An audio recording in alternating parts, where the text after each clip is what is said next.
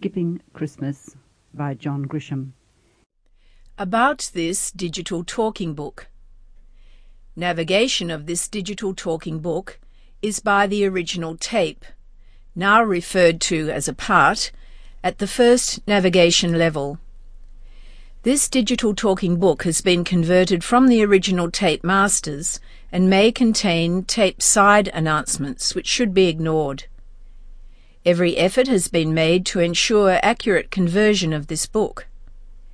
If errors are found, please report them to the Association for the Blind of Western Australia.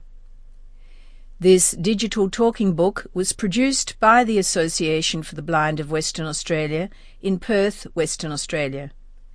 To support the production of this and other digital talking books, please contact the Association on plus six one zero eight nine three double one eight two zero two or by email to dtb at guidedogswa.com.au.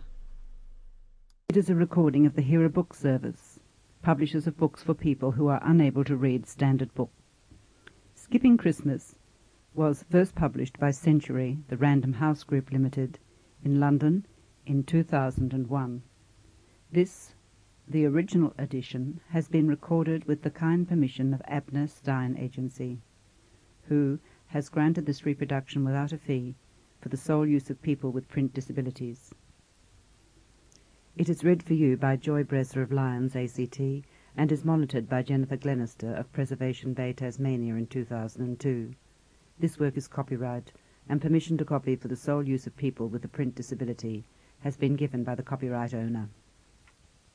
No unauthorized broadcasting, public performance, or copying is permitted. All rights reserved. Copyright 2001 by Belfry Holdings Incorporated. ISBN print text 0712 620044 ISBN audio edition 1740546458. Preliminary pages. Synopsis Imagine a year without Christmas. No crowded malls, no corny office parties, no fruit cakes, no unwanted presents. That's just what Luther and Nora Krank have in mind when they decide that just this once they'll skip the holiday altogether. Theirs will be the only house on Hemlock Street without a rooftop frosty. They won't be hosting their annual Christmas Eve bash. They aren't even going to have a tree. They won't need one because, come December 25, they're setting sail on a Caribbean cruise. But, as this weary couple is about to discover, skipping Christmas brings enormous consequences, and isn't half as easy as they'd imagined. Part 1 Chapter 1 The gate was packed with weary travellers, most of them standing and huddled along the walls because the meagre allotment of plastic chairs had long since been taken. Every plane that came and went held at least eighty passengers, yet the gate had seats for only a few dozen. There seemed to be a thousand waiting for the 7 p.m. flight to Miami. They were bundled up and heavily laden, and after fighting the traffic and the check-ins and the mobs along the concourse, they were subdued as a whole. It was the Sunday after Thanksgiving, one of the busiest days of the year for air travel, and as they jostled and got pushed farther into the gate, many asked themselves, not for the first time, why exactly they had chosen this day to fly. The reasons were varied and irrelevant at the moment. Some tried to smile, some tried to read, but the crush and the noise made it difficult. Others just stared at the floor and waited. Near by, skinny black Santa Claus clanged an irksome bell and droned out holiday greetings. A small family approached, and when they saw the gate number and the mob, they stopped along the edge of the concourse and began their wait. The daughter was young and pretty.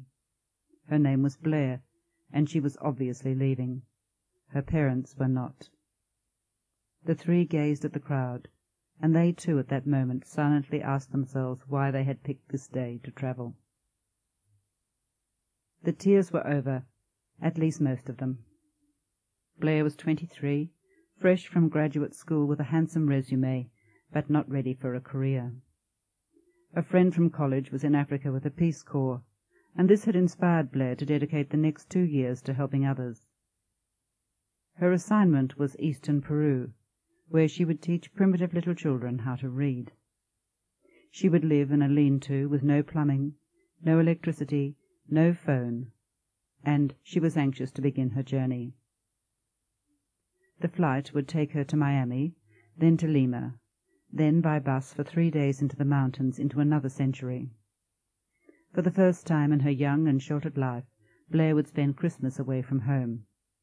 Her mother clutched her hand and tried to be strong. The goodbyes had all been said.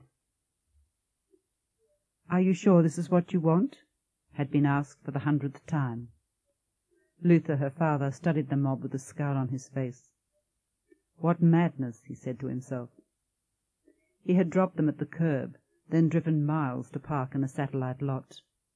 A packed shuttle bus had delivered him back to departures, and from there he had elbowed his way with his wife and daughter down to this gate. He was sad that Blair was leaving, and he detested the swarming horde of people. He was in a foul mood.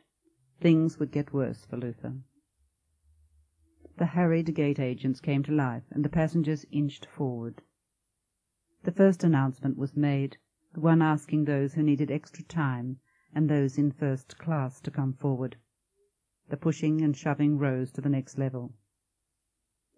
I guess we'd better go, Luther said to his daughter, his only child. They hugged again and fought back the tears. Blair smiled and said, The year will fly by. I'll be home next Christmas. Nora, her mother, bit her lip and nodded and kissed her once more. Please be careful, she said, because she couldn't stop saying it. I'll be fine. They released her and watched hopelessly as she joined a long line and inched away, away from them, away from home and security and everything she'd ever known. As she handed over her boarding pass, Blair turned and smiled at them one last time. Oh, well, Luther said, enough of this. She's going to be fine. Nora could think of nothing to say as she watched her daughter disappear. They turned and fell in with the foot traffic, one long, crowded march down the concourse, past the Santa Claus with the irksome bell, past the tiny shops packed with people. It was raining when they left the terminal and found the line for the shuttle back to the satellite. And it was pouring when the shuttle sloshed its way through the lot and dropped them off, two hundred yards from their car.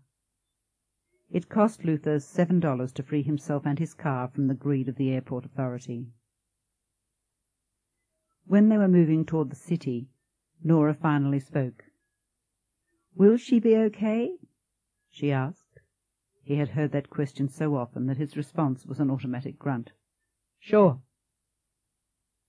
Do you really think so? Sure. Whether he did or he didn't, what did it matter at this point? She was gone. They couldn't stop her. He gripped the wheel with both hands and silently cursed the traffic slowing in front of him. He couldn't tell if his wife was crying or not. Luther wanted only to get home and dry off, sit by the fire, and read a magazine.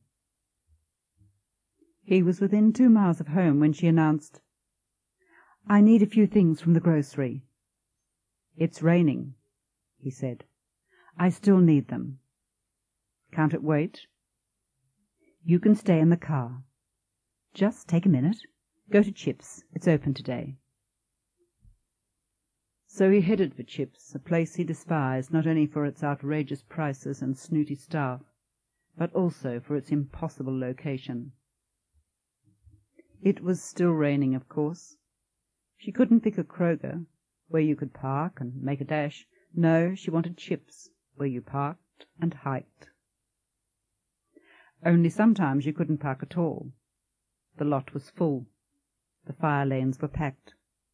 He searched in vain for ten minutes before Nora said, Just drop me at the curb. She was frustrated at his inability to find a suitable spot. He wheeled into a space near a burger joint and demanded, Give me a list.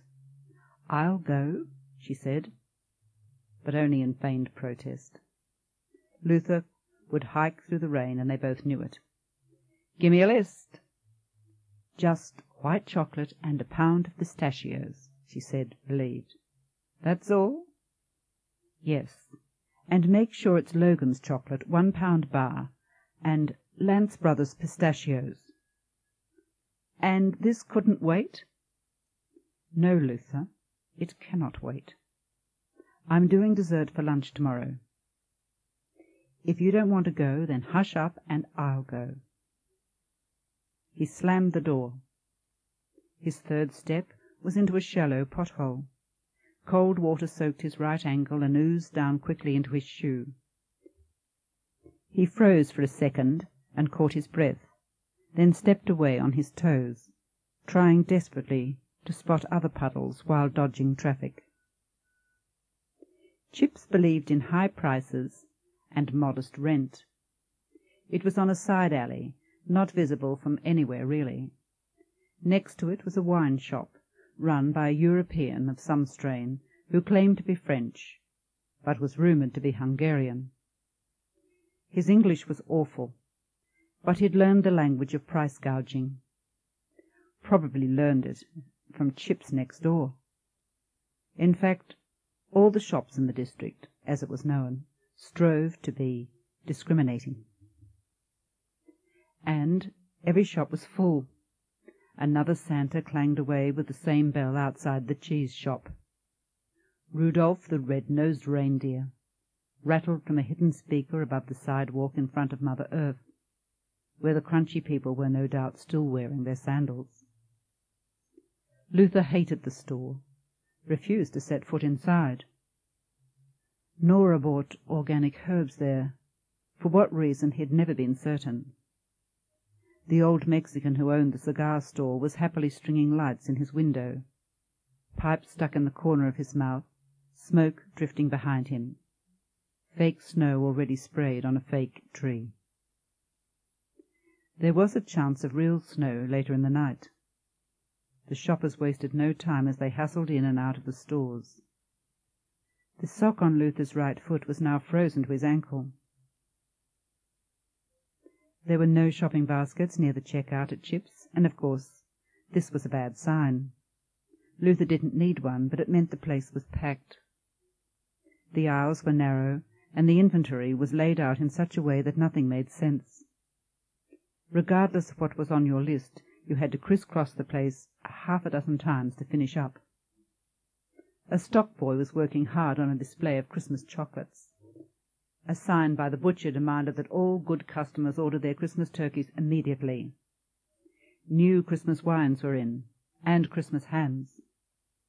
What a waste, Luther thought to himself. Why do we eat so much and drink so much in the celebration of the birth of Christ? He found the pistachios near the bread. Odd how that made sense at Chips. The white chocolate was nowhere near the baking section, so Luther cursed under his breath and trudged along the aisles, looking at everything. He got bumped by a shopping cart. No apology, no one noticed. God rest ye merry gentlemen was coming from above, as if Luther was supposed to be comforted. Might as well be Frosty the Snowman. Two aisles over, next to a selection of rice from around the world, there was a shelf of baking chocolates. As he stepped closer, he recognized a one-pound bar of Logan's. Another step closer, and it suddenly disappeared, snatched from his grasp by a harsh-looking woman who never saw him. The little space reserved for Logan's was empty, and in the next desperate moment Luther saw not another speck of white chocolate. Lots of dark and medium chips and such but nothing white. The express line was, of course, slower than the other two. Chip's outrageous prices forced its customers to buy in small quantities, but this had no effect whatsoever on the speed with which they came and went. Each item was lifted, inspected, and manually entered into the register by an unpleasant cashier. Sacking was hit or miss, though around Christmas the sackers came to life with smiles and enthusiasm and astounding recall of customers' names. It was the tipping season, yet another unseemly aspect of Christmas that Luther loathed. Six bucks and change for a pound of pistachios. He shoved the eager young sacker away, and for a second thought he might have to strike him to keep his precious pistachios out of another bag. He stuffed them into the pocket of his overcoat and quickly left the store. A crowd had stopped to watch the old Mexican decorate his cigar store window. He was plugging in little robots who trudged through the fake snow, and this delighted the crowd no end. Luther was forced to move off the curb, and in doing so he stepped just right instead of just left. His left foot sank into five inches of cold slush. He froze for a split second, sucking in lungfuls of cold air, cursing the old Mexican and his robots, and his fans and the damned pistachios. He yanked his foot upward and slung dirty water on his pants leg, and standing at the curb with two frozen feet and the bell clanging away, and Santa Claus is coming to town blaring from the loudspeaker, and the sidewalk blocked by revellers, Luther began to hate Christmas. The water had seeped into his toes by the time he reached his car.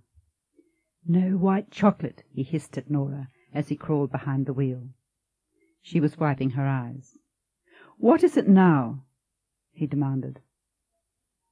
I just talked to Blair. What? How? Is she all right?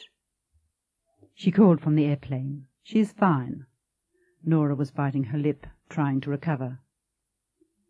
Exactly how much does it cost to phone home from thirty thousand feet?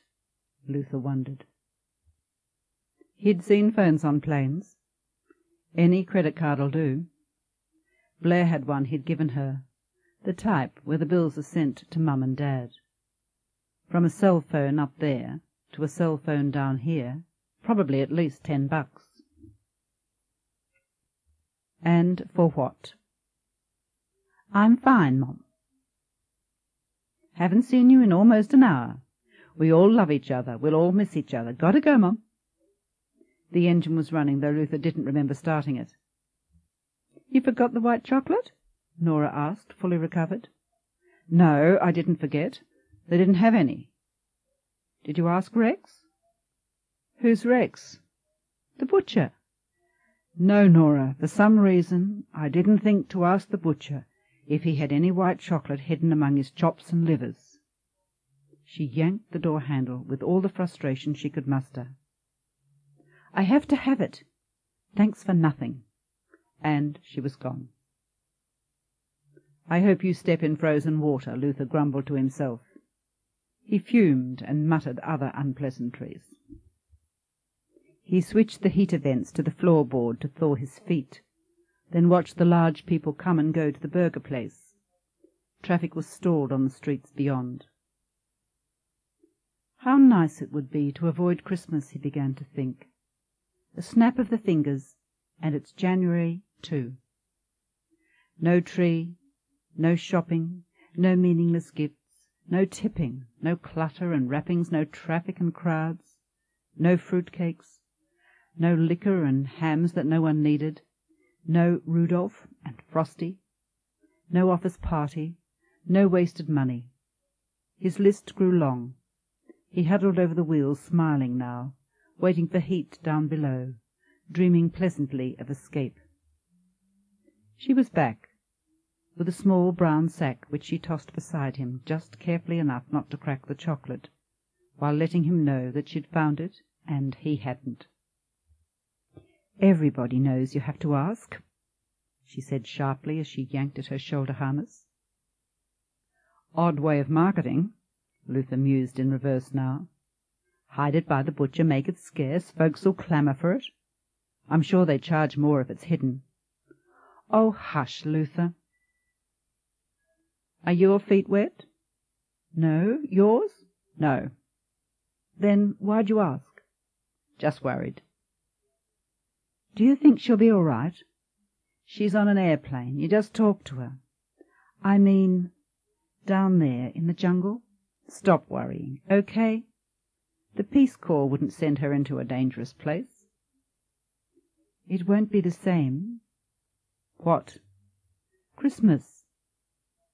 It certainly will not, Luther almost said. Oddly, he was smiling as he worked his way through traffic. Chapter 2 With his feet toasty and besocked with heavy wool, Luther fell fast asleep and woke up even faster. Nora was roaming. She was in the bathroom flushing and flipping lights. Then she left for the kitchen, where she fixed an herbal tea. Then he heard her down the hall in Blair's room, no doubt staring at the walls and sniffling over where the years had gone. Then she was back in bed, rolling and jerking covers, and trying her best to wake him. She wanted dialogue, a sounding board. She wanted Luther to assure her Blair was safe from the horrors of the Peruvian jungle. But Luther was frozen, not flinching at any joint, breathing as heavily as possible, because if the dialogue began again it would run for hours. He pretended to snore, and that settled her down. It was after eleven when she grew still. Luther was wild-eyed, and his feet were smouldering. When he was absolutely certain she was asleep, he eased from the bed, ripped off the heavy socks and tossed them into a corner, and tiptoed down the hall to the kitchen for a glass of water, then a pot of decaf. An hour later he was in his basement office, at his desk with files open, the computer humming, spreadsheets in the printer, and investigators searching for evidence. Luther was a tax accountant by trade, so his records were meticulous. The evidence piled up, and he forgot about sleep.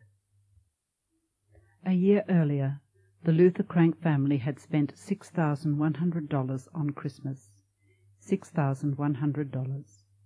Six thousand one hundred dollars on decorations, lights, flowers, a new frosty and a Canadian spruce six thousand one hundred dollars on hams, turkeys, pecans, cheese balls, and cookies no one ate. Six thousand one hundred dollars on wines and liquors and cigars around the office. Six thousand one hundred dollars on fruit cakes from the firemen and the rescue squad, and calendars from the police association.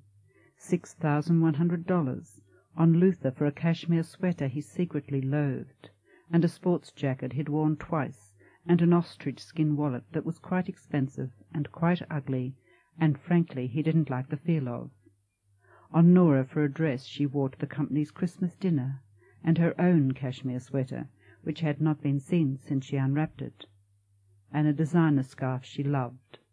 Six thousand one hundred dollars on Blair, six thousand one hundred dollars for an overcoat, gloves, and boots, and a Walkman for her jogging, and of course the latest slimmest cell phone on the market. Six thousand one hundred dollars on lesser gifts for a select handful of distant relatives, most on Nora's side.